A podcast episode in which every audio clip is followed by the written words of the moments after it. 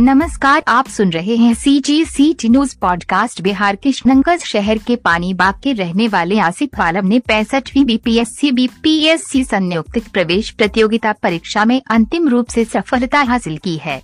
इस बार पैंसठवीं BPSC BPSC की परीक्षा में आसिफ का चयन डीएसपी डीएसपी पद के लिए हुआ है। आसिफ का चयन। इससे पूर्व चौसठवीं बीपीएससी बीपीएससी में सप्लाई ऑफिसर के पद पर हुआ था। इनके पिता Noor Alam S D M S D M कार्यालय में हेड क्लर्क के पद पर कार्यरत हैं।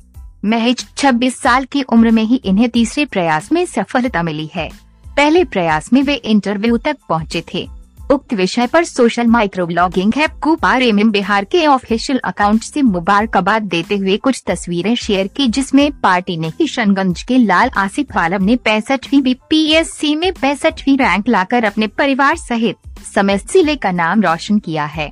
इसी सिलसिले में एम बिहार प्रदेश अध्यक्ष तथा फ्लोर लीडर अख्तरुल ईमान ने उनके निजी आवास पहुंचकर उन्हें मुबारकबाद पेश की। एसडीएम कार्यालय में अपने पिता को ड्यूटी के दौरान अधिकारियों के साथ काम करता देख प्रशासनिक सेवा में जाने की जिसने आसिफ आलम को एक बार फिर बीपीएससी की परीक्षा में अंतिम रूप से सफलता दिलाई है।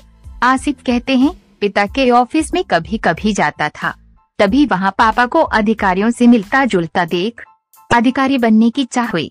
मेरी इस सफलता का श्रेय पिता नूर आलम और मारूख साना बेगम को जाता है। आसिफ ने मैट्रिक की परीक्षा oriental public school, inter DAV Delhi, BTech, Punjab व एम बी एम यू से किया। आसिफ का लक्ष्य यूपीएससी क्लियर करना है। आसिफ प्रतियोगिता परीक्षा की तैयारी करने वालों को कहते हैं, कभी भी किसी का नेगेटिव पक्ष न देखें। पॉजिटिव सोच रखते हुए ईमानदारी से प्रयास करने वाले हर हाल में सफल होंगे। सी जी सी टी न्यूज़